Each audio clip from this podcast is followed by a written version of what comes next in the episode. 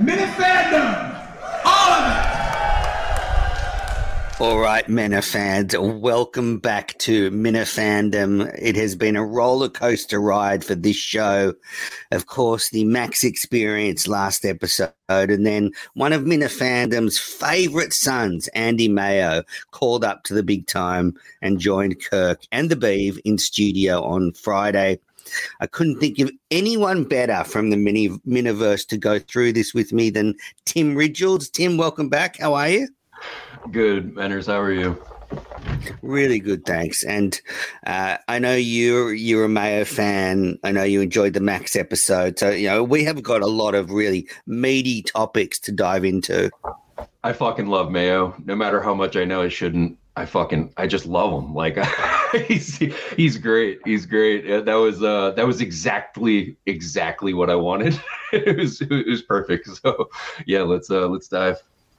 Yeah, yeah, absolutely. I, I, sort of pepped him up a bit. That was my thing, and we'll get into it in more detail. But I kind of gave him a bit of a like wind up. I was like, I didn't want him to go in there and be sort of meek Mayo because you only get one shot at it. You know, you, your first shot in there, you got to bring it, and I, I think he brought it. All I think I sent him was just make as much direct eye contact with Kirk as humanly possible. Uh, other than that, I, I maybe like an own the room or claim the room. But yeah, uh, that was great. It was great. That was great. uh, uh, so before we get into the usual show stuff, I just I was just thinking I was on Twitter before and looking through my podcast app, and I, I wanted to throw something at you, Tim.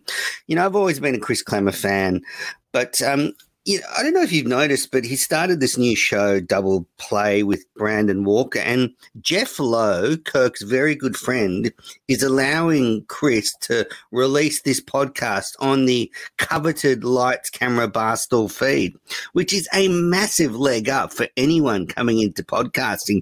They must have a million plus subscribers. So, you know, the, the, the counter to that is they start a new feed Brandon and Chris, they release it and absolutely no one listens. So I don't know. I don't know if that's disloyal or not. What do you think?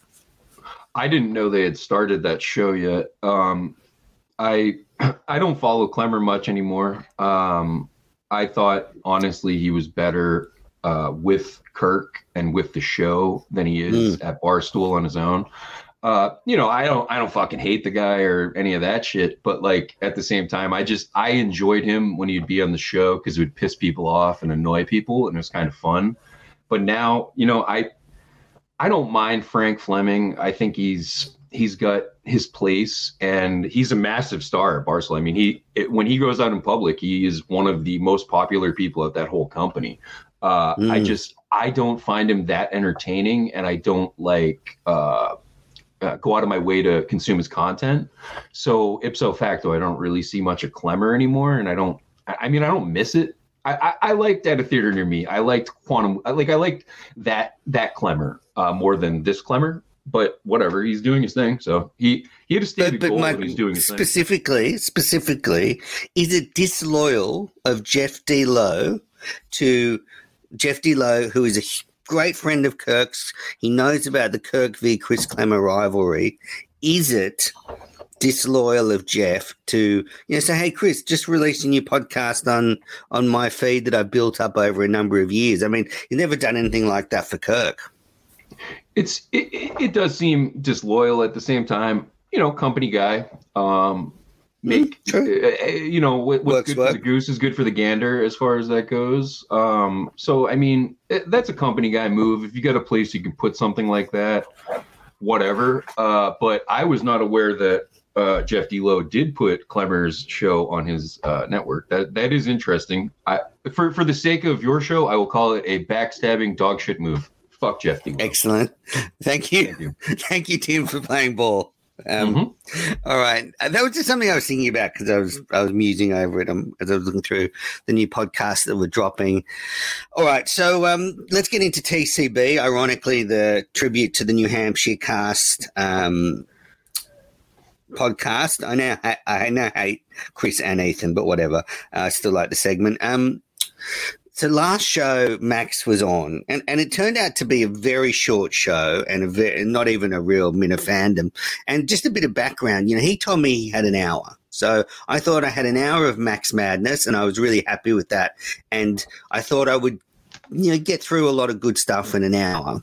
But ended added up, you all heard it after 30 minutes. He he pulled the pin because he had some chicks and espresso martinis to get into. Um, so it was kind of like a very sort of quick, weird episode. Uh, I know you appreciated the madness, Tim. Well, as those who uh, live in glass houses should not cast uh, stones or something of that nature. So coming on here shit faced and making an ass out of yourself. He like says he was sober, by the way. So he's he's, he's told me he finished work and he logged on honestly reading the comments about how wasted he was and how trashed he was i kind of chuckled. It was like i mean do you do you want to see drunk on a show? Like i, I mean that was kind of amateur hour as far as that goes. Uh, but he he just kept circling around to the same thing which i mean I do too, but he, he it, Max Max is a fucking chode, dude. He's like everything that's like wrong with like uh entitled uh rich kids. I love the fact he's a super conservative, but he has mommy pay for shit for him. So he talks down to other people and tells them how they should live and how they should like, you know, uh, manage their finances. But at the same time, he fucking slings back martinis and mommy pays for his fucking beamer. And it's just like, dude, you're the fakest fucking conservative I have ever seen in my entire life. Uh, but I, it, it, all feeds into it. He's he's kind of an interesting character. I feel like I need I, I feel like I need more. Just like one more one more dose. That first dose in the studio was great. Uh, and then like with you, he was pretty pretty entertaining. I, I mean, he's entertaining. I'll say that he's very entertaining. I just think he's a fucking fraud. He might be going in on Sunday night. I'm, I don't think he will. I think he'll disappear now. I don't think he will have taken the reaction to Minifandom very well. It was it was one of those things. We recorded it, and I knew it was bad, and I knew when I released it there would be some reaction. But as soon as Kirk tweeted out, well, whatever he tweeted out, that was one of the worst, the worst ever Minifan performance. I was like, okay, we're off to the races now. And there is no way Max had any idea Kirk listens to Minifandom. I just, well, I, I believe Kirk listens to a lot of what people put out. I, he'll mention the 420 show at times. Uh, I just, I found it astounding that Max thought he was like good like it's basically like you get tossed in the water can you tread water and swim? You're never gonna fucking be like michael phelps in there but he he actually thought he was like good rather than like sufficient or uh, i got through it or whatever. He it was it, it, that type of irrational confidence i, I really do enjoy. Uh, like i said especially out of a person like him who's a complete fucking fraud so Oh, it was it was incredible, and the reaction was so so great. and um, he must be really. I mean, he stopped replying to my messages and stuff. Um, oh, really? He, he so oh. so, so basically, was he angry at you? Well, no. So what happened was, um, I put it out, and I put a tweet up not long after it was out someone said, "Look, oh great, Menners has saved the night," and I said, "Well, wait till you listen to it," um, because I knew it wasn't one of Minifandom's best episodes. And then someone said, "Oh, this guy's smashed," and I agreed. And then I got a message, I wasn't smashed. Um, and then then I sent him a message on Monday. Don't worry, I think Kirk will have forgotten about it by now, which was a complete lie. I knew he wouldn't have, um, and uh, I didn't hear back. So I think oh, uh, Max and Menners are done. I I get annoyed about I, I, get annoyed about I get annoyed because you know I put a lot of effort into Minifandom and I want to do a good show every week. So if he says he's got an hour, it's annoying for me to put an hour aside and then him really and you can kind of tell he was like rushing through it because he knew he had you know to go. So you didn't even get proper like thoughts from him and you couldn't even really have a back and forth. Uh, but it was incredible. I can't. It's another one where I mean, dude, I fucking came on your show a couple weeks ago, shit face, and bitched about Mike for fucking forty five straight minutes. So it's kind of, you know, I can't really, I can't really cast the first stone here. Unfortunately, oh, it's okay. I'm I'm not even annoyed. Like, you know, it is what it is, and it was a great reaction, and um, you know the, the madness the madness of that episode will live on forever in this podcast feed so i, I appreciate that uh, and i hope he goes in on sunday night i do because i think deep down max is I'm going to say a good guy, but I think I think the Minifandom will be like he'll look back on that as like an all time low moment in his life, not like his performance.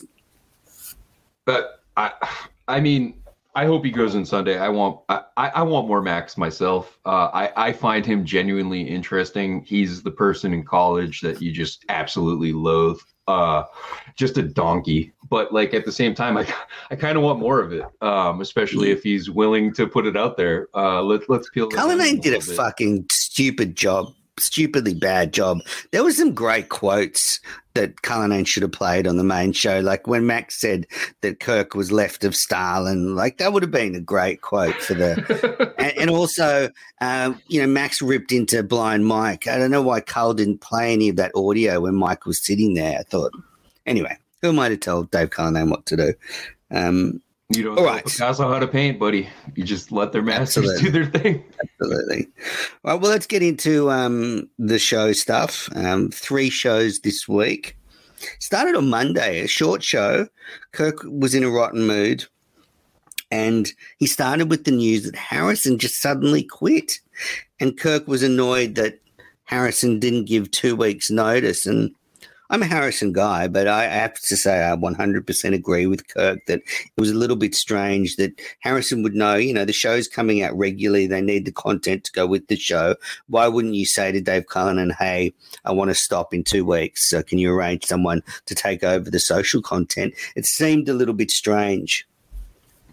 I I, I've never interacted with Harrison um, as far as in DMs or behind the scenes or in any really way, shape, or form outside of a couple times meeting him and his father. Um, they're pleasant enough people, but he kind of genuinely felt like someone that didn't get it or like wouldn't be comfortable in this type of environment. Um, and it's it's a surprise to me that he lasted this long. Uh, I think having relative autonomy to create content like snippets and put it on the show page and stuff.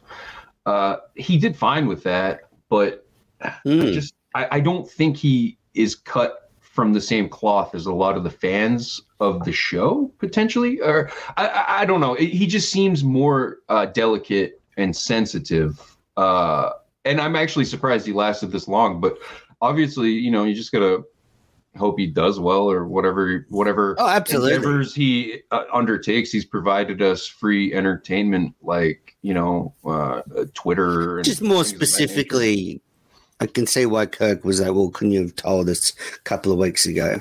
Now does he do the I mean, shirts? Because if he did if he's responsible for the shirts then so long buddy like bye bye let's get someone that can make a shirt that doesn't suck. I, I, I always wondered what level of involvement harrison had with the shirts as far as like graphic design because they were wretched and it seems like it must have been him. So in that regard i, I found him to be you know just an abject failure Okay. So Harrison's gone. That was the Monday show. It was very short. There were very few calls. It was like an hour and a half. And and you could tell Kirk was just grumpy about something. But then on Wednesday, and then and actually on Monday, Kirk started this little bit of tension with Mutt, saying that Mutt's going to turn his back on the Minifans um, if he got a new job, which is it. it's absolutely true. I mean, it, it, Mutt would drop the Minifans in a second.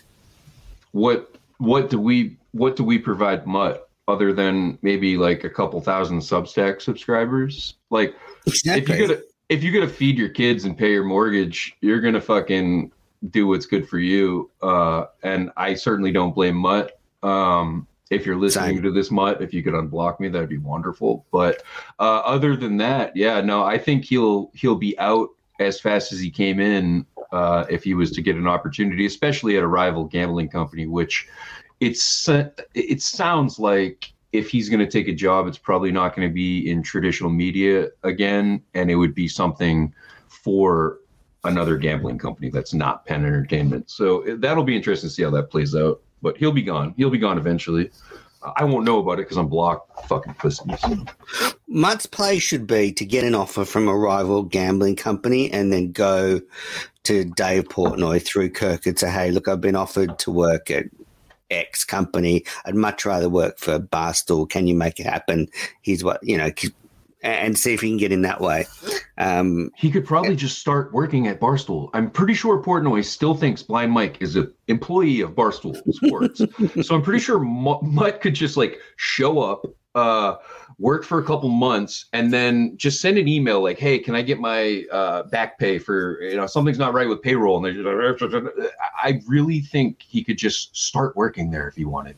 Maybe sign one piece of paper and like scan it in, but like I, I it just it, it seems like he could just show up and do it, and no one would notice. There's so much autonomy at that particular. they're they're they, they just do things different at their studio compared to how everyone else has to do it. And it would just be interesting if Mutt just started showing up. Like I think he could. So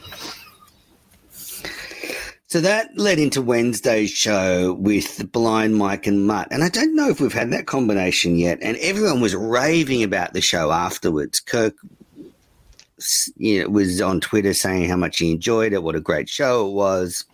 A lot of tweets were flying around. I thought it was a good show. I certainly certainly was a good show. I didn't think it was quite as good as they were saying, but it was it was a good dynamic, the three of them. It was a great I, I thought it was a great show. It was just fun. Um it was like the best of Mutt and the best of Mike. Uh Mike's timing Mike's timing with his quips and his little sayings and whatnot, uh, it's very similar to Mark Normand when they do the uh, four way uh, Protect Our Parks on Joe Rogan's podcast with Ari Shaffir and Shane Gillis and Mark Normand. It, Normand doesn't say very much, but when it's time to make like a perfectly interjected, just like little quip or joke, and it's usually a little hardcore or racy. It's it's really funny. It's really funny, and Mike's kind of hit his stride. So it was a perfect. Kirk was having fun. Mutt was actually good. and Mike was like right on time with everything. So it, it was kind of a, a perfect show as far as it goes. It, it was a really fast, like hour and 45. Um, Absolutely. I would yeah. say top top twenty percent of shows. That's what I always do. I try and sort of rank where the shows are. Like I thought Monday's show was probably a bottom twenty percent of shows, and I thought Wednesdays Wednesdays maybe top thirty, Fridays top ten percent. I mean, that's what I like to do. And the more shows that come in, obviously there's a lot of material there to sort of I think sort of sort through. Wednesdays was more universally lauded uh, as far as people just loved it, and it was a great show. I myself, once I found out uh, the Friday guest, was a little more focused on what was to come. Um, Same, but uh, no, no, no. That was that was that was perfect. Perfect show. Do you remember when Mutt used to go in and Jerry and Kirk would like bust his balls and there was that sort of fun vibe going on? That's what it kind of felt like on Wednesday in a new setting with diff, you know, Jerry not being there, replaced by someone funnier in Blind Mike. Um, but it, it just, you know, they the way they were, was I feel like Mutt was really sort of part of the show now, like uh, getting into the weeds about his kids' lacrosse raffle. You know, he, he's you know, it takes sort of while. You sort of have to work your way into the fabric of the show, and then you know once you're woven in, um, you get what we got on Wednesday. It the only way that it could have kind of peaked was either Tim from Canton to call in with a script and bust Mutt's balls like he used to, or Steve from Providence to somehow yes. call in and call Mutt's kids fat or whatever. Um, that would have. I, I, wish one time when he was in the studio, Tim Tim could find a way to call in just to talk to Mutt. I think it'd be funny. Um, but yeah, no, it was like like you said, uh, a solid A, like a like just a good A show. Very good. And Kirk seemed much happier than Monday. Yeah, it didn't seem like he was too pumped about uh, the Harrison news. Um, I, I genuinely think he dislikes change and uh, just kind of wants uh, adults to be adults and uh, take care of yourselves. Uh, you're, you're, you're um, well, but I don't think it's just that. I do think he's a bit old fashioned, and to him, you know, it's it's a slight if someone doesn't give you notice. And oh, as someone true. that, empl- as someone that employs people, I know even if they're on a casual basis and paid hourly, and there's no law saying they really or contract saying they should give you a notice period, it's still courtesy if you're working for someone for a long time to go, hey. You know, unless it's a surprise, like oh, I just got office this last week, and then you be honest. You say, "Look, I just got offered this. Need me to start on Monday, or I'm going to lose the opportunity." Um, if you do So, that yeah. type of work for a place with the type of recognition and you know i would assume having done like graphic design and content creation for a place like barstool sports carries some weight if you decide to go do that elsewhere uh, i would think you would want that recommendation and not giving two weeks like i've quit a couple jobs you know way way back in the day explosively like it was fun I wanted to walk up to someone and be like, no, fuck you. And here's why. And here's how you should fuck yourself.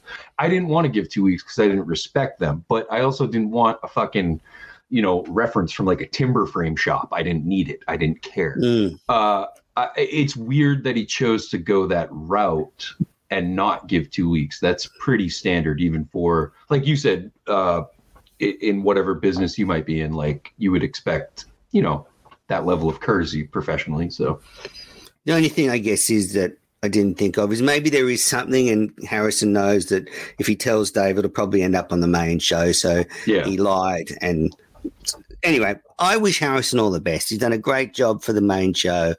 He did great content. And I agree with you, probably not suited to this world. They get someone in who happy to get their hands dirty a bit more. And I think everyone's happy. bring back Justin. There's only there's right. only one way to go. It's uh, all right now. Um, well, and then then it so with two great shows, but then the week was capped off by I don't know one of the great American stories of our time. I mean, this is one of the sort of uh, not rags to riches, but greatest comebacks in American history, American modern history. The fact that Mayo was uh, ostracized, the the most despised Minifan, um, away from the world, seemingly lost, seemingly He lost adrift in the wilderness. at one point. He went Yes. crazy at one point, He needed point. to go to therapy.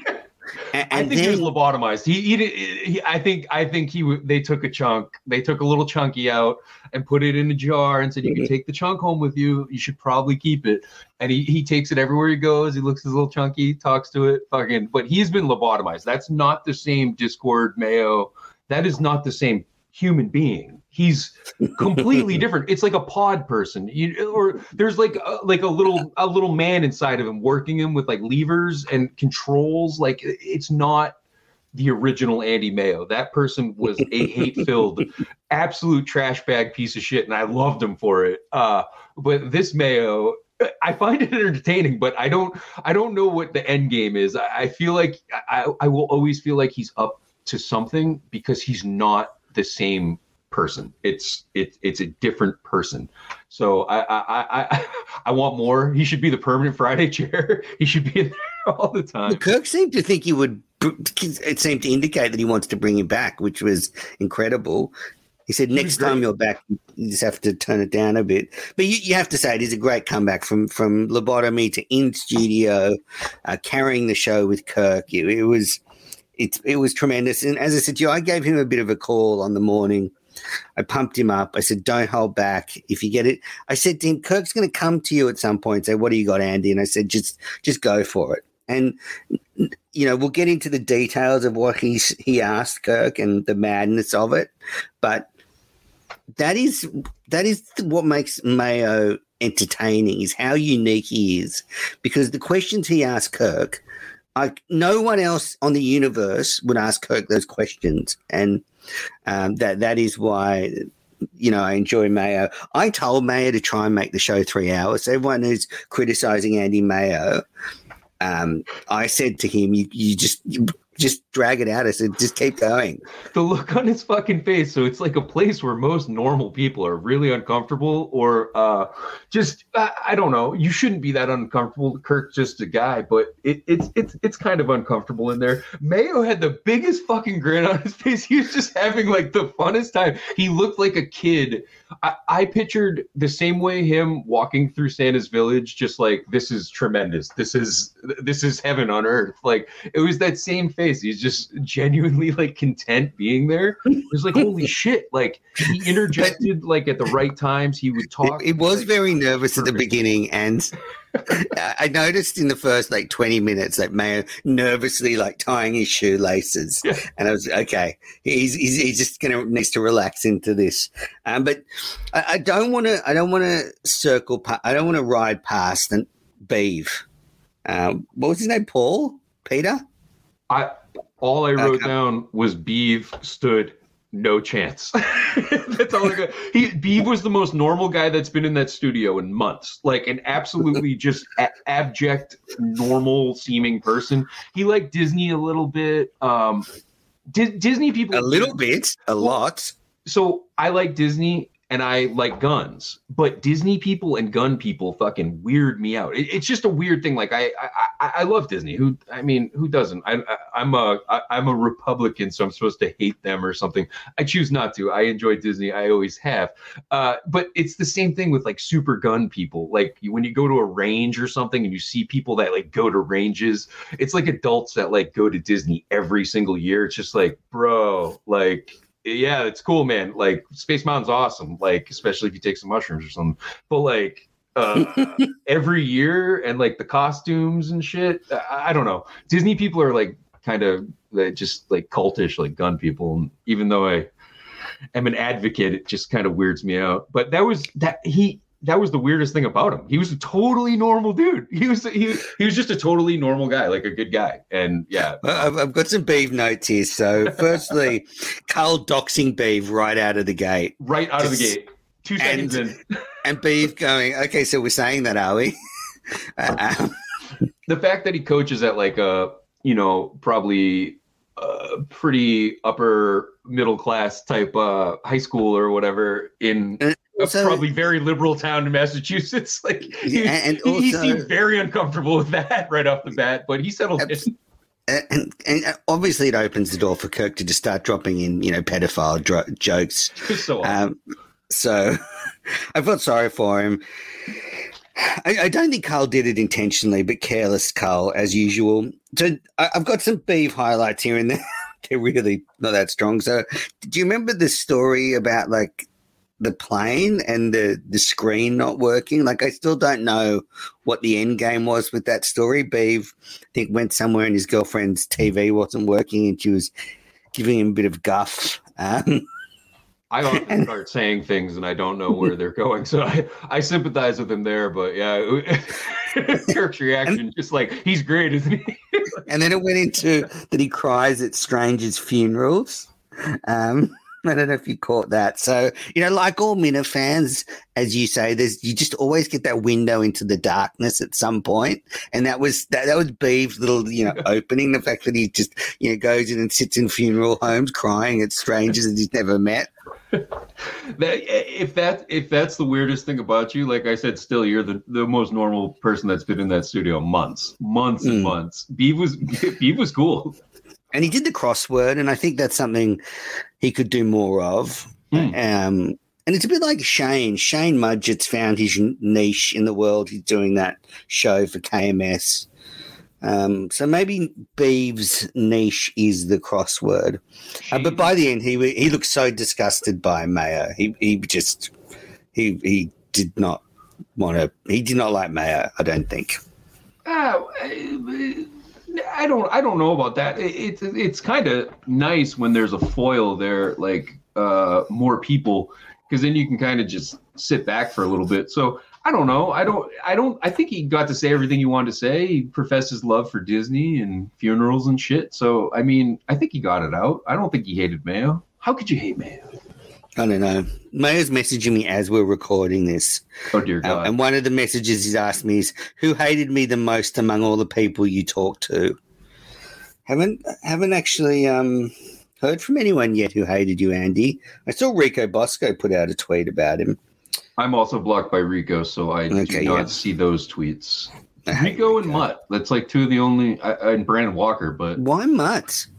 I don't know. That's the thing that bothers me is I am outs. uh, I, I really truly think I'm one of the biggest Mutt fans like alive. I, I I would listen to Mutt at night just for like nostalgia, like at times in the car, just to like I, I don't know. I loved the Mutt episodes and the Mutt time period when he was with Kirk and Jerry.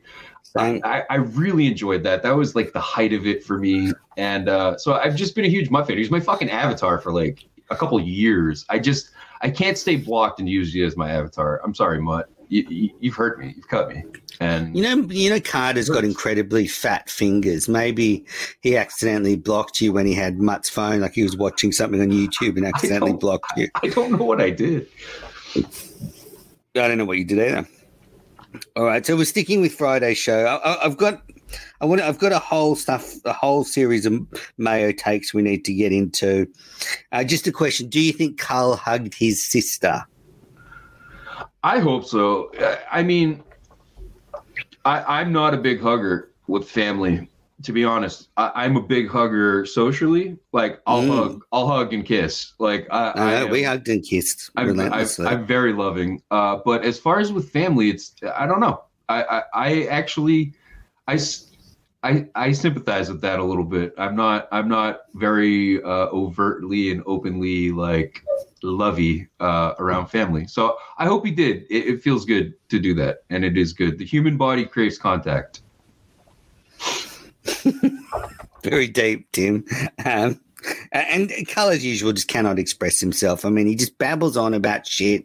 Um, and Kirk, Kirk, Kirk tweeted out something. Someone like replied to one of Kirk's tweets in Dave Talk, It was and just this a nonsense. masterpiece. A Yes. masterpiece. A masterpiece tweet. I don't know who that guy is. I don't know where he came from, but he has studied I Cullinane should speak find it. deeply. Like he would, he's proficient in a language that almost no other human can fully like grasp. And he Okay, so this is- that language. This is Zach Briggs in Cullinane Speak about whether he hugged his sister. Uh, no, I mean, yeah, I did, but I like it. It wasn't exactly a hug. It one of those, you know, somewhat, but not one of those. She told me she was thinking about it too, and just don't because we don't do that. So I didn't. But then it was like, yeah, I'll do it last second. So yes and no. Um, perfect Cullinane, absolutely perfect. Perfect tweet. All right. All right. So now let's get into the bizarre world of Mayo. And as I said before, unique guy. I mean he so he's got this list of questions, and I'm and he's going through his phone. I could not have imagined that one of the first questions he would ask Kirk is, "What do you tell your kids about God?" It's the hardest. That was the hardest I have laughed. Um, I was working from home on Friday, so I was watching it like on like the big screen on my TV and shit.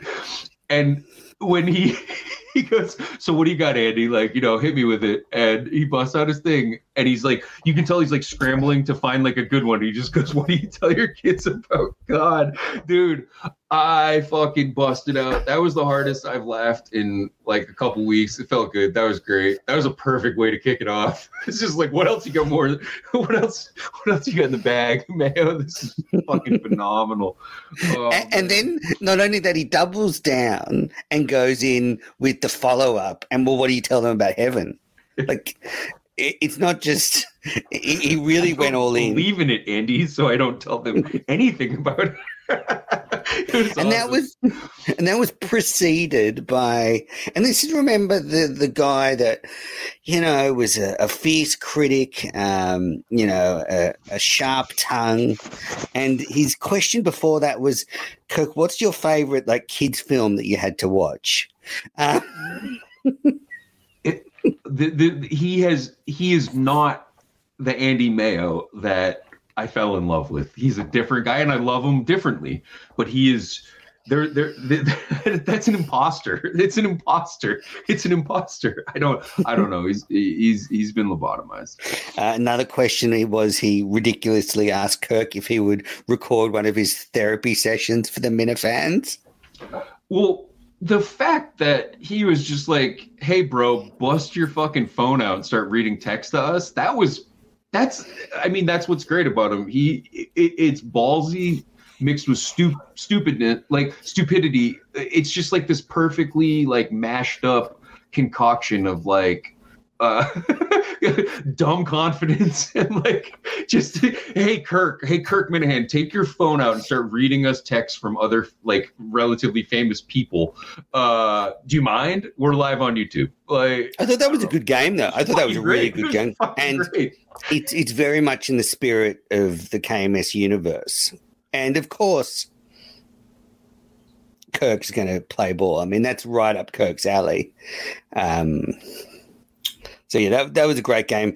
Um, and so ridiculously thinking. I mean, if Kirk's going to like tape a private therapy session and then put it out as a podcast.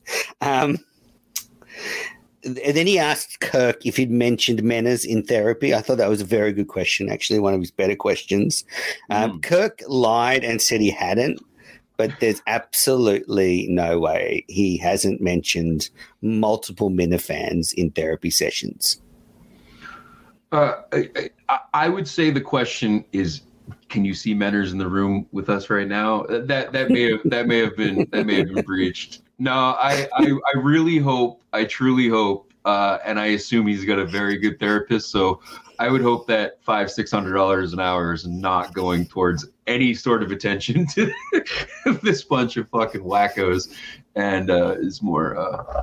Well, something that Kirk said in the past about his therapy in the show is that the therapists often say to him that Kirk lets the the tiny majority of haters um, take up too much of his you know thoughts. Um, and, and this is a you know a, a negativity bias or whatever. And you know it's, it's not just podcasts every performer has it. You can get 100 good reviews you get one bad review and you, you can't stop thinking about it. Um, so he has said that in the past so he must talk about uh, the minifans at some point. All right now the madness and mayo continues. The next question i could not have expected this. Kirk do you hope I know you're proud of the world that you've created. Do you hope Minifans are hooking up? I I didn't understand.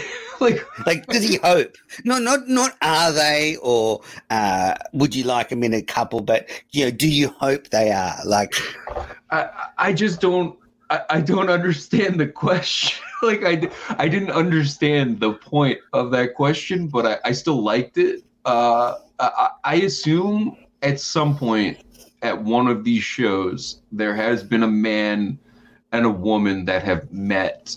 Um, you know, w- without planning it, absolutely, I, I can probably absolutely guarantee that. and had some sex that night. Like, absolutely. cool. I'm not, yes, yes, definitely. I don't think Kirk hopes guarantee that happens, it. though. I don't think he hopes that happens. Maybe, Yes. maybe someone fucked Mayo in his car.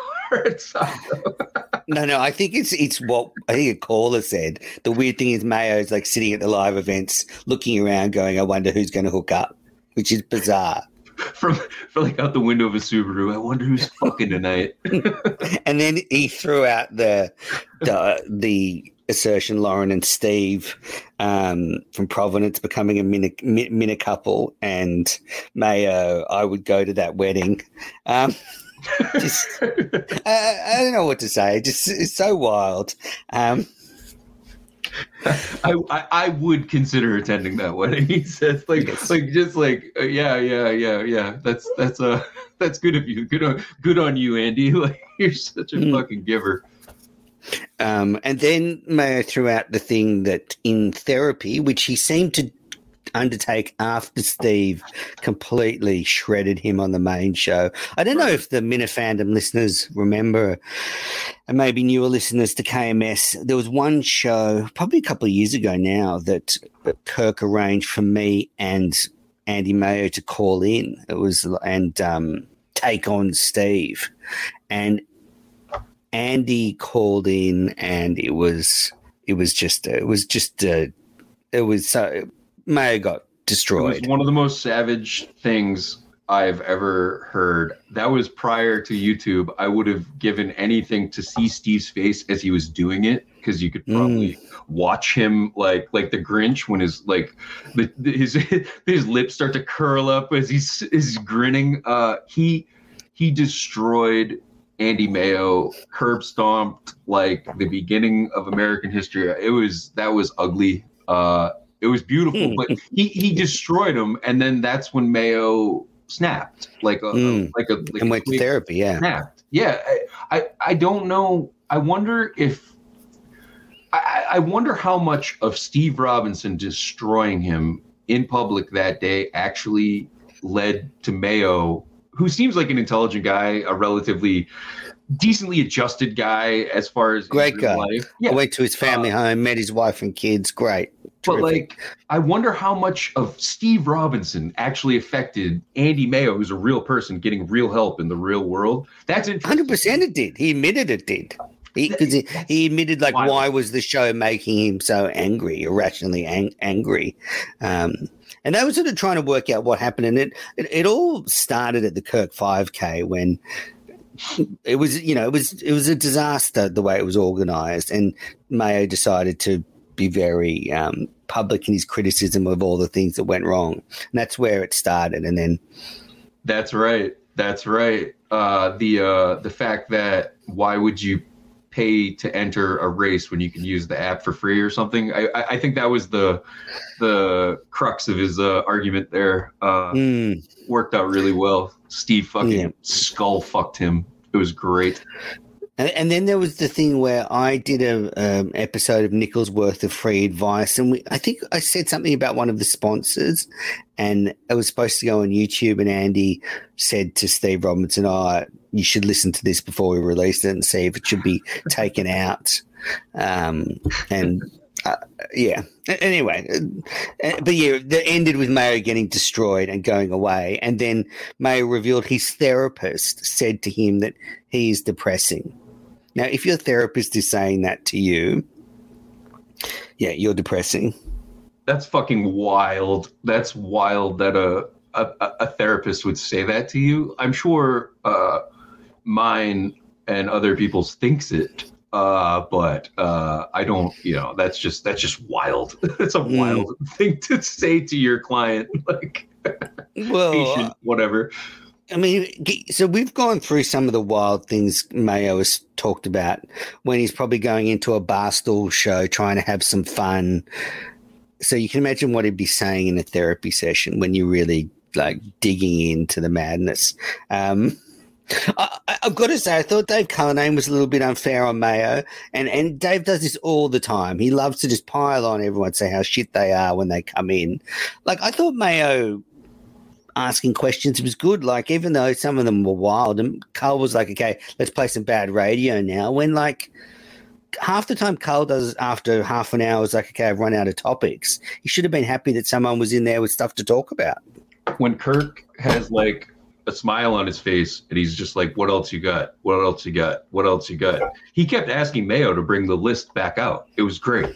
Like so, I mean, as far as that goes, uh, I don't know. I didn't. I didn't notice like Dave trying to move on from it too fast or whatever. I, that that didn't, I guess, hit hit me. Um, Mm. But uh, it seemed like Kirk was enjoying the fucking questions. Yes. Just Cullinane started this narrative that Mayo was no good. I do have a couple of criticisms for Mayo. And it's, this goes down to this goes to, you know, the new Mayo. He was asked by Kirk, you know, who's your sort of least favorite person on the show? And he just completely whiffed. I think he said Ryan Whitney. But Mm. he he just pulled his punch. Like he didn't say anything critical at all. Um, yeah, he just this is the biggest troll in the world. You know, just was oh no Ryan Whitney, and that was it. I don't. Yeah, I I don't. I don't know why Whitney just popped into his mind. I would have. I'm not sure, honestly, who I would say to be honest, uh, as far as if I was put on the spot with that. But um, yeah, Whitney, I don't think is the worst person in there uh, at all. Whitney's shows are always fucking pretty electric. I think he's hilarious. So I'd probably say Julie if I said if I was asked on the spot. Um, he did pile on, and this is I've got to. I, I wasn't happy with this, but Mayo piled onto Montante, and I, we've got a few listener questions, so we'll get to you and Mike later on. But uh, Mont, uh, Mayo brought up again the the, the Montante spilling the beans thing before the show. Um, so I wasn't happy about that. I think we need to move on from that. Yeah, I, I'm working I'm working on it. I'm trying to trying to get out of my uh Montante phase. I, I, I don't know. That was that was that was a really weird hour of my life. Uh, Menners, I don't know what to say there. um, I want to. I just want to finish off this um, madness from Mayo. Well, we'll get to your madness. Um, what there was? Oh yes, the, the weird comment by Mayo that he's confident about no, he's confident that he can raise a confident girl, but he isn't masculine enough to raise a boy. Now, did you did that land with you? I, I, I don't. I mean, I under. I guess I understand what he's saying. Like, I, I get what you know you're trying to say there, but it's, but I, I don't have kids. It, it I, okay. I don't have kids, so it's hard for me to say. I, I think. I mean, I, I just. uh I, I would. Does no one in no one could, in the world could, would think that. No one in the world would think that. That's what Mayo. That's what Mayo is. He's like this singly unique being. I think maybe like the moles have done something to his brain or, or something. Well, he's just um, kind of calling himself like a soft, like cuck pussy, which was perfect. Like, yeah, I couldn't I couldn't teach a man how to be a man. it's just like fuck yeah, that's right. Perfect. Check that. Uh, uh and Beeve at this point, I think he wanted to leave. Like I think if if Kirk had said to Beeve by about now, do you want you can go if you want, he'd have just been like, Yeah, I'm I'm out of here. Um, one point where he rocked forward in his chair and I think he was going to get like a water bottle or something, but I actually thought he was standing up and he was gonna walk straight out the door. Like when Mayo really hit his fucking pace like towards the end, and he's just rapid firing at that point. And that was all. I said to Mayo in the pep talk, "Keep going." I said, "Keep going."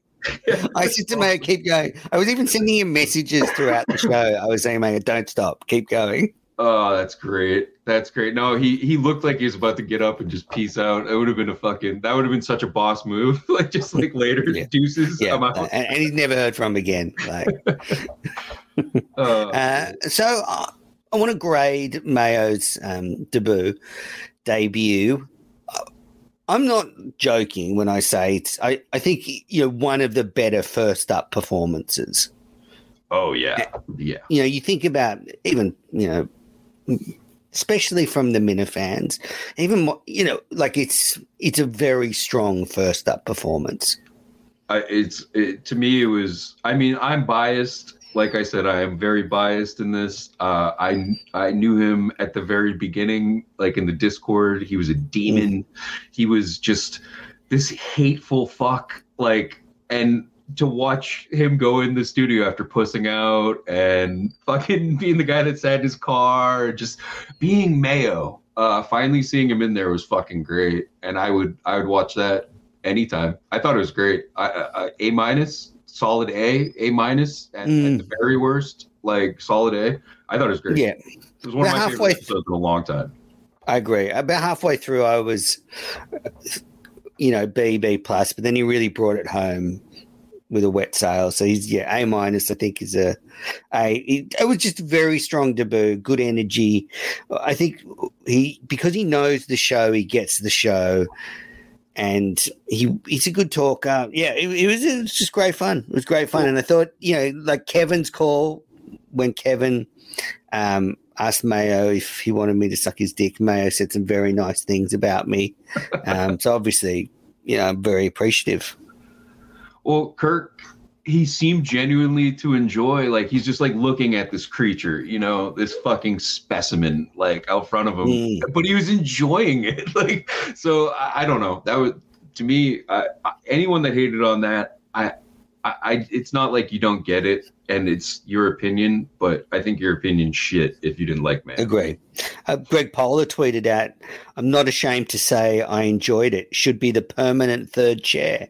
That's about andy mayo no, he amended it with the beef. his next tweet down, he, he amended his own tweet with. I think beef. he was joking. I think he was joking. Yes. No, no, Mayo was great. Um, and uh, it, it I don't know. It, it was very very uh, very interesting to be very interesting to see him up there. The only the only sour point of that show on Friday was we're now back into the rhythm of Rico just calling relentlessly and Kirk fake laughing at all these jokes that aren't landing.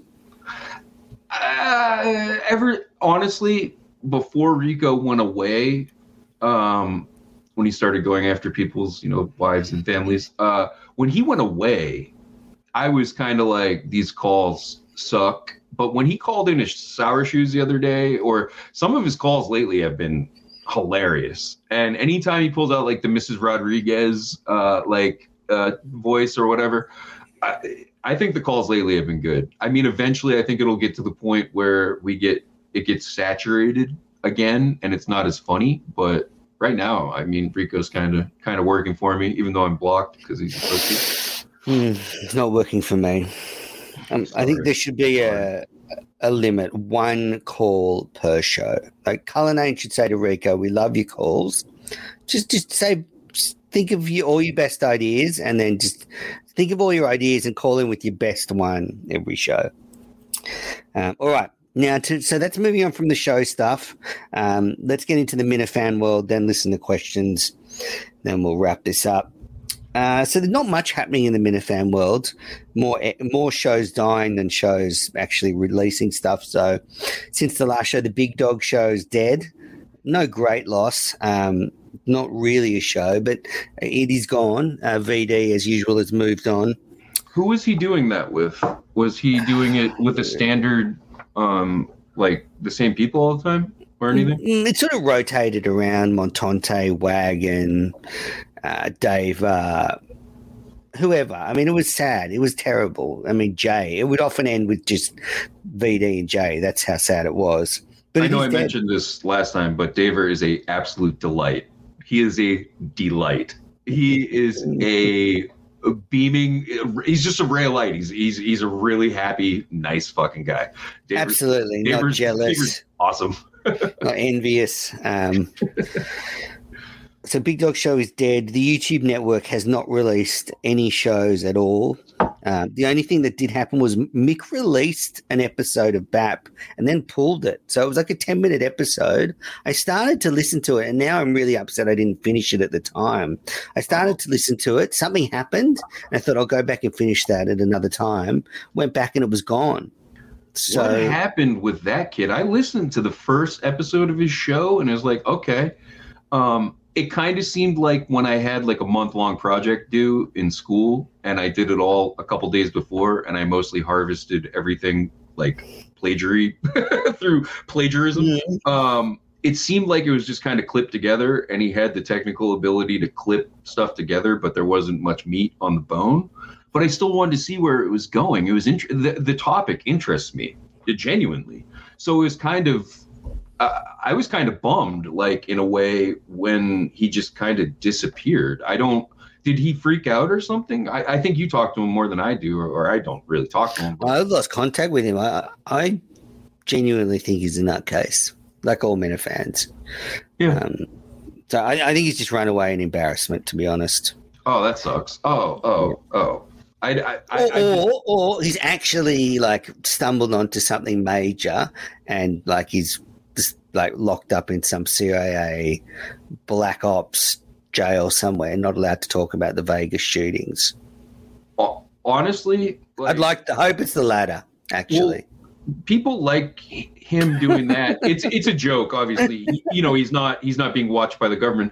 But like the thing that Turtle Boy is doing right now, dude, I wouldn't fuck with that shit, man. You but you got to be making fucking mad money to start like fucking digging in on goddamn like cops and detectives mm. and state police. Like that's fucking, eh, dude. I, you, you are literally opening yourself up to a lifetime of fuckery, and mm. that's the people you. I, I don't know. Just, you would need to fucking pay me a shitload of money to start digging in on people like that. It, it, it's a wild, it's a wild move. It's, it's pretty. I, I don't know. I don't think that ends well for him, and I don't think the juice is worth the squeeze as far as whatever he's getting out of it, especially monetarily. But it's it that's intriguing. That's very intriguing. So him and Mick are you know playing a dangerous game right now. I think, but I I, I, I want to see more. I don't want to say. Well, uh, look, I hope we hear from Mick again. He's a really nice guy. I enjoyed having him on this show. He really helped me when I was in in um, Boston, and Red pulled the pin on our live show at the last minute.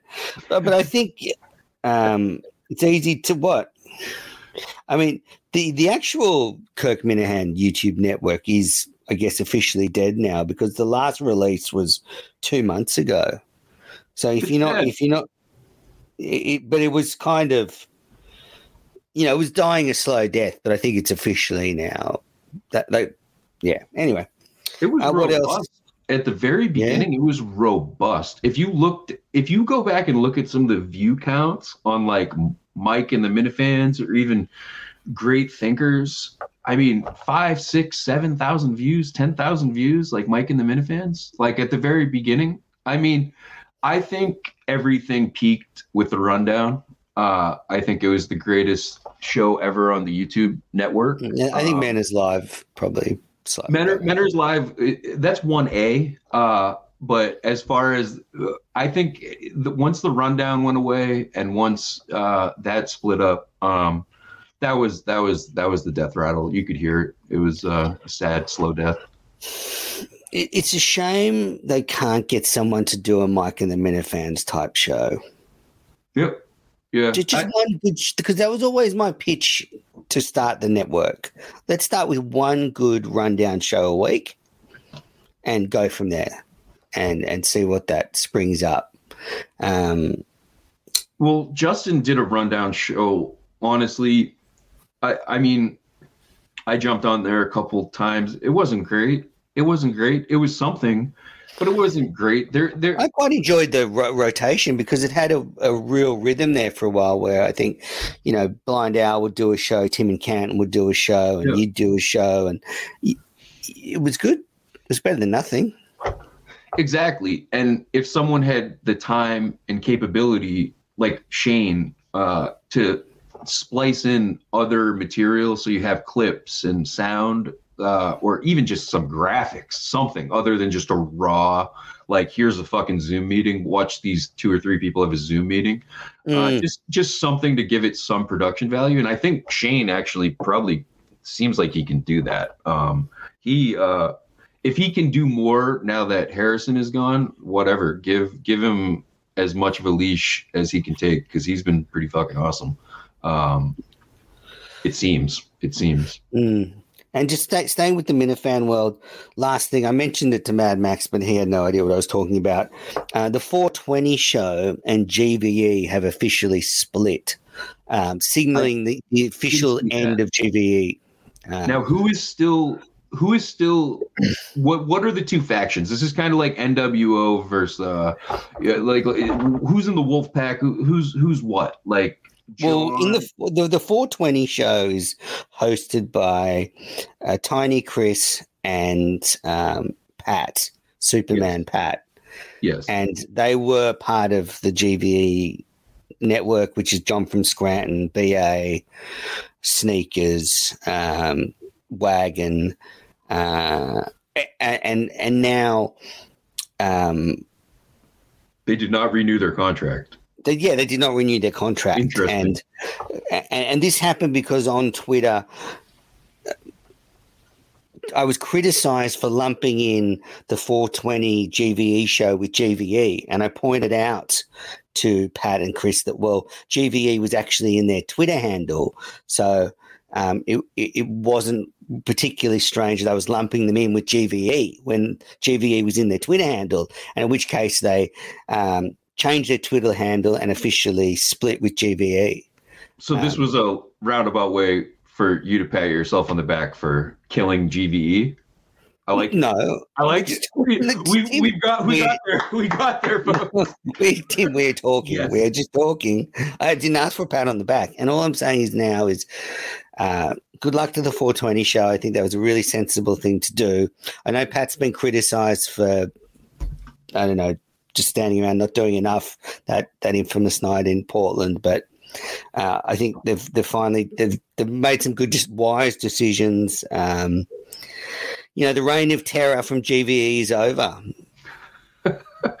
I saw the birth of GVE. It's sad. Um, it was a, a once great uh, idea. Uh, that uh, it's much, much much like communism. Uh, it's a great idea in uh, theory, but in practical application, it often ends in a disaster. So. All right, so that's the Minifan world. Actually, spent a lot of time on that, considering there's no shows coming out apart from this. Uh, now it is listener questions. Uh, Cape Cod famous. Does Tim still hate Montante with the burning fury of a thousand suns? Now you alluded before um, about that lost hour. Yeah, how did you reflect on that? I regret nothing that I said as far as the message or the point. Mm-hmm. I regret the way that I was saying it and the fact that I just steamrolled every other person on the show and acted like a donkey. So I take back nothing I said. I just, you know, getting shit faced and putting yourself out there is kind of uh, embarrassing. So, uh, well, I, I, mean, Montante does it all the time. I mean, no, I just uh, by the end of the show with Brie and Montante, Brie uh, Montante couldn't keep his eyes open. Like he's lucky it is not a video product, so he can't criticize someone for doing that. Um, and you also got those reunion shows off to a, like a flying start from there. They were three of the best shows in Miniverse history. It, it was fun. I don't know. It was fun. I, I just, like I said, don't need to be doing that. And do you do you hate Montante still? Not in the least bit. Not in the least bit. Not in the least bit. Okay, so just very much dislike him, maybe. I dislike. I mean, not to rehash it yet again, but the actions of anyone that decided to spend time with that particular person the next night. That's okay. it. Agree. Um, all right. So yes, I think he still does. Uh, to answer your question, Kate, good famous. uh, nipples, gearhead Mike. This is obviously to me. Did you buy a raffle ticket from Mike Manansky, Manansky's kids lacrosse website? This is how you could come to either the Plymouth live show or next soccer show for twenty dollars. Unfortunately, you cannot buy these raffle tickets online. I did think about this just to help out this scam, um, but no. Uh, and then Gearhead Mike has written, if I won, me and Mrs. Gearhead Mike are heading to a breakfast place in Australia. What Minifan wouldn't want that? Well, any Minifan is welcome in Sydney anytime. Well, Mutt, Mutt said, if you want tickets, reach out to me. I'm unable to reach out to them. So I go on their shitty fucking website and I look it up. And the only accepted forms of payment, you have to email the fucking league and then send in a check, money order, or yes. cash in an envelope in 2023. Uh, I, I, I just, I wanted to help. You know, I would have taken like a 10 pack, you know, for the kids. But as I'm blocked and they have a website that looked like it was made by a child, um, I, I just I can't participate at this point out of principle. I am going to um, not participate either. Participate either. All right. Now, uh, next question from uh, Men of Fandom. Menners, do you think that Carl really thinks that by simply marking the ads on the podcast for Blackman, that Barstool knows whether the listener skips ahead when they listen? I think Carl I'm not sure if Carl really thinks that. And I've spent a lot of time thinking about this question whether you could see um, if an ad is skipped through, and you really can't. You can see uh, where ads are downloaded, you can see consumption of podcasts like percentage. And I have to say, Minifandom's consumption is above 100%. So thank you. Um, but you, can, you can't actually see whether um, someone skips forward through an ad. Like you can put a pixel in an ad now in a podcast and you can track exactly where every ad is downloaded and listened. Huh. But you can't but you can't actually track do you go through the ad. You can just like has they ha, is it downloaded have they pressed play on the episode? Um, no shit. you can kind of you like you can match it up. So if if you know your consumption is 100% or 120% like this podcast, which is phenomenal, um, you you you. You, you still can't say have the like people still could have skipped through 30 seconds here or there Huh. um, so I do think though that the tech will come pretty soon where you can track whether someone skips through an ad. Uh, and a bit like now, how on when you're watching online, how ads caught up and you couldn't just skip past them anymore. I think podcast ads might develop something similar. You would think advertisers would eventually demand it as Yes. far as Anyway, that was a Nichols- That was a Nichols worth of free advice segment, tribute to Andy Mayo. We'll be talking about mics next week. All right, um, Men of Fandom, another question. Menners, have you ever said the name Kirk in a therapy session? Unfortunately, I haven't been to therapy since, well, since Kirk started podcasting for sure. So, no. Have you, Tim?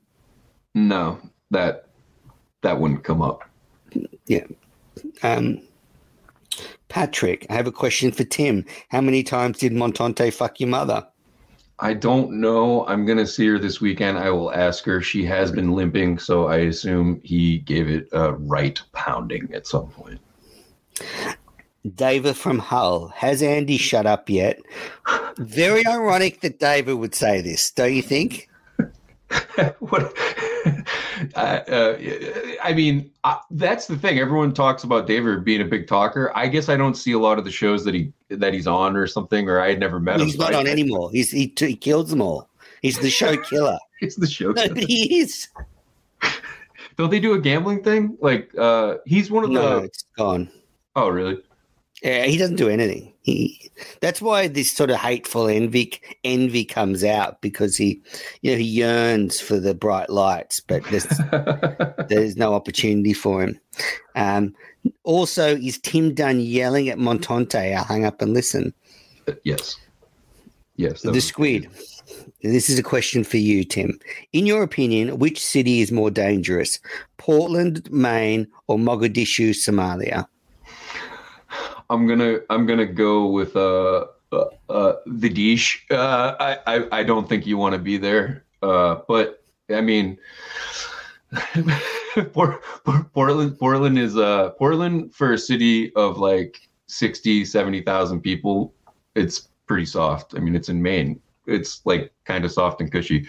It, it's it's Maine, dude. Like, so You- yeah, I think- you- yeah. Anyway, okay, I think M- Mogadishu's gonna win this one. All right. Not sure you would have said that on that reunion show. All right, next question uh, from Punch in Tony. the fucking face, though. I mean, it's, you can get punched right in the fucking face. Absolutely. Uh, Tony, were you upset, Menners, when you found out about Steve from Providence and Lauren's relationship? I was a little heartbroken, I've got to say, and I, I hope they're just rumors and unfounded. Um, so yes, Tony, I guess yes, I was upset. What maybe not as happened- ups- maybe not as upset as Lauren was when she found out, but I was certainly upset.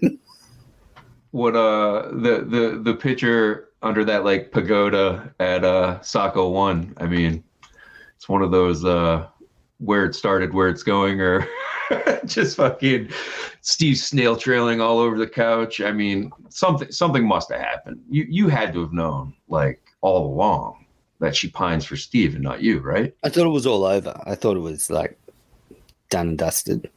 Well, better luck next time, buddy. Billboard chart guy. Oh, you'll you'll like this question. We can both both answer this one. You can only take one, and this is a question about the band, music from Big Pink, Pink, the band, Brown album, or Stage Fright. So you got to pick your favorite album. You can go first. Uh, of those three, I mean, I would say music from Big Pink, um, Asterisk. Uh, out front of all three of those, I would take Moondog Matinee. It's my favorite band album, and my wedding song is a outtake on Moondog Matinee. Which which one? What am I living for? It is a beautiful piece, and it's not. It's only in the re-release, like the remaster.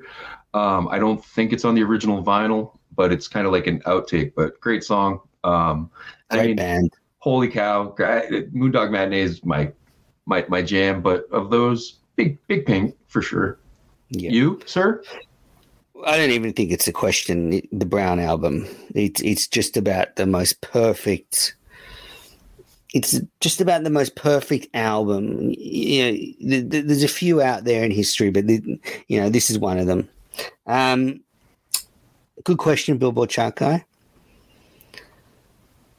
You know, Tim, that I want to get Billboard chart guy um, on Minifan, but I'm protecting him from it because whenever and you you were the chief protagonist of this that you I know, he went on you, you know you released that audio of him and got him almost cancelled and i lobbied hard for his return to the miniverse and yeah i just don't want to jeopardize that you know slip of the tongue here or there and all of a sudden he's back on the shit list I was going back through emails the other night, deleting shit, and I found the email where I, I said to Rob, send it to me.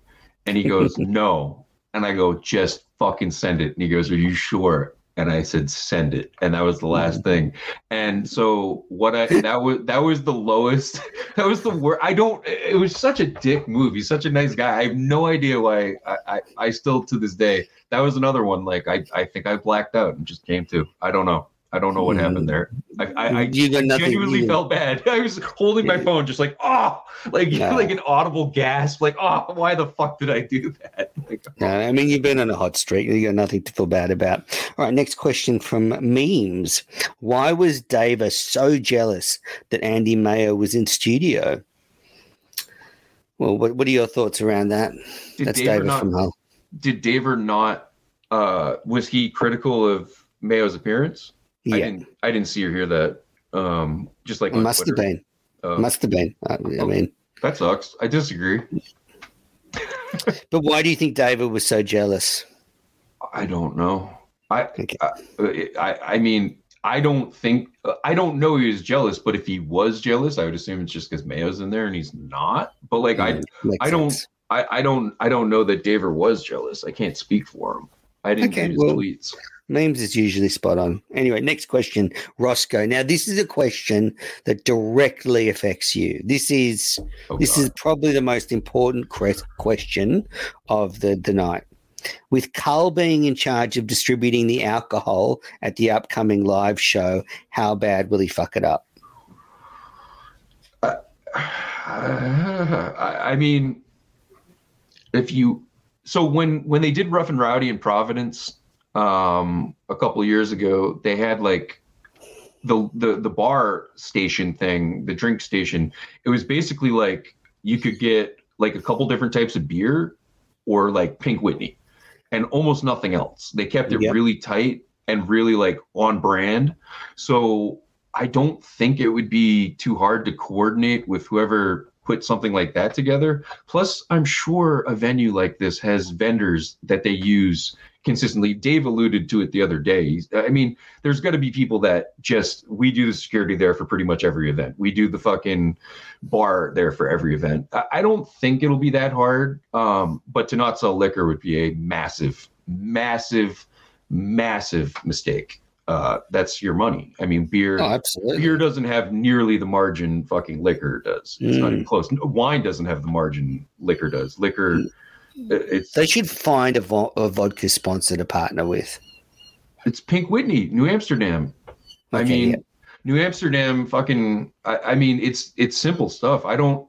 That's how they did it. Like I said, just the one barstool event that I've been to in the past couple of years. It was like, do you want Pink Whitney or do you want like Bud Light in a giant can or like fucking Heineken in a giant can? And No, they actually absolutely cannot serve Bud Light there. Can you imagine when the lunatics like Montante walk in and like they buy a beer and get handed a Bud Light? They'll be like, uh, they'll set fire to the place. It's not I worth it. grossly, I grossly underestimated. I grossly underestimated that. I just figured in this day and age, there's nothing, anything, you know, anyone can do to like tank a stock. But I mean, when you're talking like 11, 13, 16% market share in like a week, that did not hit well. That did not hit well. And I was actually surprised by how fucking pissed people are. It's Mhm. even by my standards, it's fucking wild. so whatever. Right. Back on Roscoe's question. I criticize Dave Cullinane for a lot of things, but he, he's not terribly bad at organizing things. Like he, he's not like a, a like I would say very diligent and everything's always sorted out, but he's actually I mean, he's he's pretty good at getting things off the ground. Yeah, Dave seems. I mean, things run pretty smoothly. I, I don't. Mm, so, so I I, think I think there'll be a lot of boos. I think there'll be Minifans throwing up in the urinals again. I think, um, yeah, it'll it'll be wild. hopefully i mean i i enjoy i think uh my strategy from the portland show of getting bombed on friday night and then actually staying sober to watch the show uh i think that's that's the new strategy for me going forward. Uh i enjoyed the show uh, immensely uh and i was able to remember it which was nice. It was different to be perfectly honest. So i think that's the way to go. Live it up the night before and then actually um, focus more on the entertainment the second night. It, it- Yeah, I think that's a very tradition. good idea. New tradition. Absolutely. Yeah, really good idea. All right, that is all the listener questions. So thank you.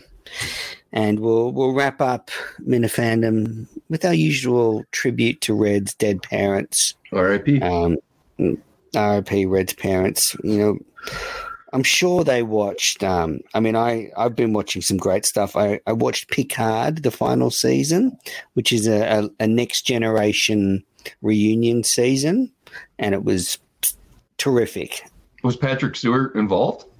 Yes, well, Picard probably gave that away. Well, I thought it Um, might have been a prequel, like uh, him leading, like his No. younger life. No, no. So he did. It's it's a it's a it's a not a prequel, and it's it's the third season. The first two seasons of Picard were pretty terrible. For Hmm. the third season, they decided to do a, a reunion season of the Next Generation, and they had some Voyager people and all that stuff. Um, so it was great. Ten episodes. It was like you know being in the nineties again. Was Geordi on Uh, there? They bring out Geordi. Yes. Yep. He was Fuck there. yeah.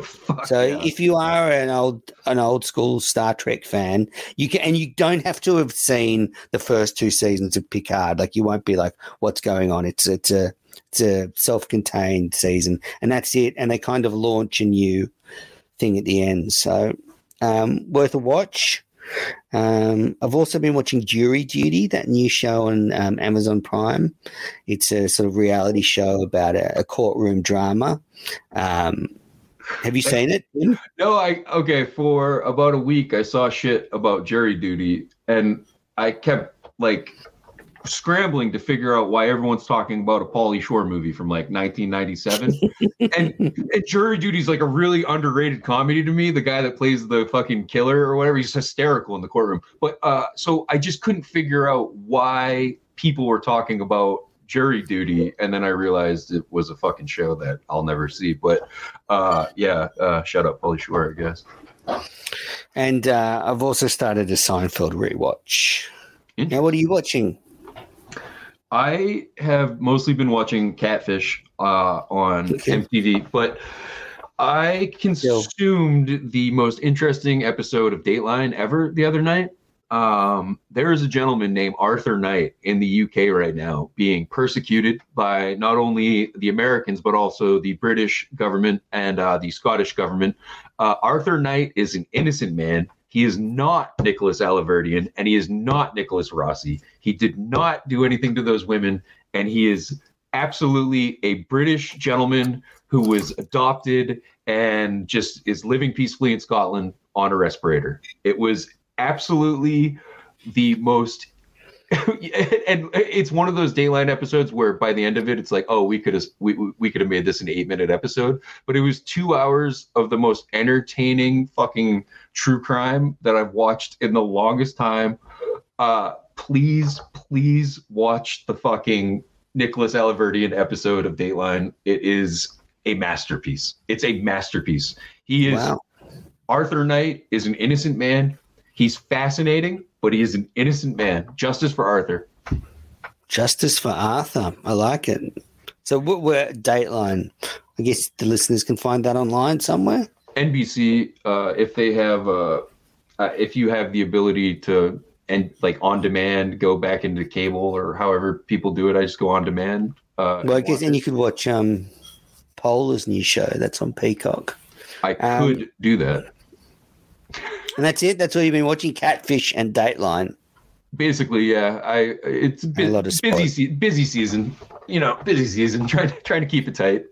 yeah, I stayed up. Um, so now the show goes live around eleven thirty p.m. my time. Yeah. Uh, so I stayed up on Friday night to watch the Mayo show live, um, which was really good. It's, it's kind of it's kind of good when it's um, you know late Friday night. It's it's a We good did time. we did watch a movie today. Uh, it's from like 1998 or something. Uh, it's called Maria Full of Grace. It's a Colombian movie. Um, I've seen She- that. Is that the one where she um, she becomes a dies in the end? No, Yeah. she doesn't die, but uh, yeah, she becomes a mule. She starts Um, swallowing bags of coke, and then Yeah, pellets. one of them bursts, and she almost dies. I think. Well, no, one of the chicks she's with, uh, you know, one of the other mules it bursts, and she they Spoiler. They have to extract them. they have to I mean, I guess extract a them. old movie. Yeah. It- it's completely subtitled in Spanish, and it's like uh, 25 years old. So, I mean, I don't think much of a spoiler. But she did get a uh, Best Actress nomination. That's how I Mm. originally uh, found that movie. I just, who is this lady, and why is she nominated for Best Actress? And it's a absolutely uh, riveting, intense. It's very intense, very intense. On um, Lights, Camera, Barstool, the Chris Klemmer Network, they're often talking about Whiplash, that film with Miles Teller from about 10 years ago. So Yeah. I finally watched it. Very good movie. They weren't lying. It was Phenomenal. very much phenomenal. And the du- uh, I can never remember the guy, the bald guy, the, that plays. I'll look it up while you talk. um I don't know what happened to him. He was great in that Lady Killers movie, the Joel and Ethan Coen uh, with Tom Hanks. He was very good in that. He was, I mean, J.K. Simmons. yeah, he was like award-winning good in Whiplash, and now he just does fucking like State Farm commercials and nothing else. And his teeth, he has like for a famous rich person, he has like the worst dentures I've ever like seen or heard. So I don't know what happened, like if he got all methed out or something, or I, I, I just I don't I know how you go from. rumor. Well, I just don't know how you go from being that big to only doing like insurance commercials and almost nothing else. I don't see him in anything anymore. So So I'm on his um, page here, and it looks like he's done a lot of character work and stuff, and none of it's really been that good. But it seems like he's been working pretty regularly, but he probably hasn't picked the right projects. Huh. Interesting. Um, it says he was in the Batman too. So Oh no shit. Uh, well, I did not see that. anyway, that was a tribute to Red's parents. A lot of great stuff for them to consume up in heaven. They got a lot of time on their hands. Um, Justice for Well, Arthur. Well, Tim, thank you very much for joining me on Minifandom. It's been great to catch up with you. It's it's been a it's been a wild couple of weeks for this show, for the main show, the Mad Max experience, the Mayo experience. Uh, it's it's the kind of drama I love. Like, this is you know, you know. I know Carl's obsessed with ca- canceling people and all that, but I, I'm I much more enjoy this kind of real life Minifan drama. Seems like there's been a good pace lately, a good uh, rhythm. So whatever. Coming into mini golf season, it's a it's a good thing to see. It's good Have you see. been to Tabers? Have you the new Tabers? Yeah, we went up. Um, and like I said, like conveniently, uh, you know, Tabor's guy on the phone didn't mention that they got rid of the metal cups and they kind of slope in and uh, a couple other uh, traps that are missing. No. Like Yeah, so, so, so what? So what else? So he said they've just changed the carpet, but that's not true. it, it is much spongier, much slower. Uh, the cups. One of the big things about Tabor's is a lot of the cups were kind of uh, they had lips on them. They're kind of weird. Some were a little bit oblong or oval. Uh, so it just you know added to the the fuckery of the whole course uh, and kind of the charm uh, to me. But they they have them now, so they're much more like a newer course and they kind of just drop in. There's not going to be as many lip outs. There's not going to be as much fuckery. Um, the sand traps, they're not sand, but th- there's some traps that are gone. Like it just, it, and it's much slower. And, and that's a big part of, uh, you know, pace and control. Like, I mean, I think it plays much easier, but people aren't going to be going out there and shooting fucking 10 under even even now but it, it, has been defanged a little bit and like i said they didn't change they didn't they didn't physically redesign the course and like use an excavator and fucking dig up the course and relay the fucking bricks but it's been softened for sure I hope the guy is right that as people walk on it over summer, it starts to speed up a little bit. Yeah, whatever. And let it play as it lies. I mean, it's a great place. It's a great place. A lot of charm. Right. All right, Tim. Thank you. Thank you, everybody, for listening. Leave a five star review, rate and review the show, share it with your Minna friends. Thank you, sir.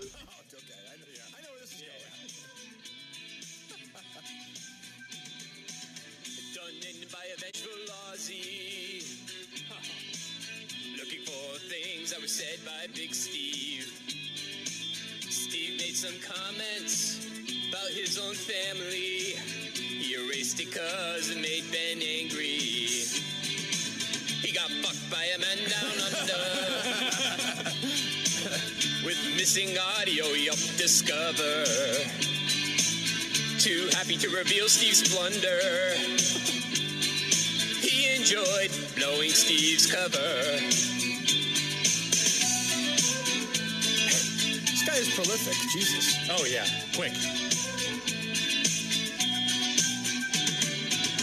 Kirk handed Steve a suspension. Got a lot of grief for it in his mentions. Steve could have gotten off easy. Just done like Blind Mike and said he needed therapy. he got fucked by a man down under. Who thinks Steve's a motherfucker? Called him out as a show scrubber. he wants Steve replaced by another.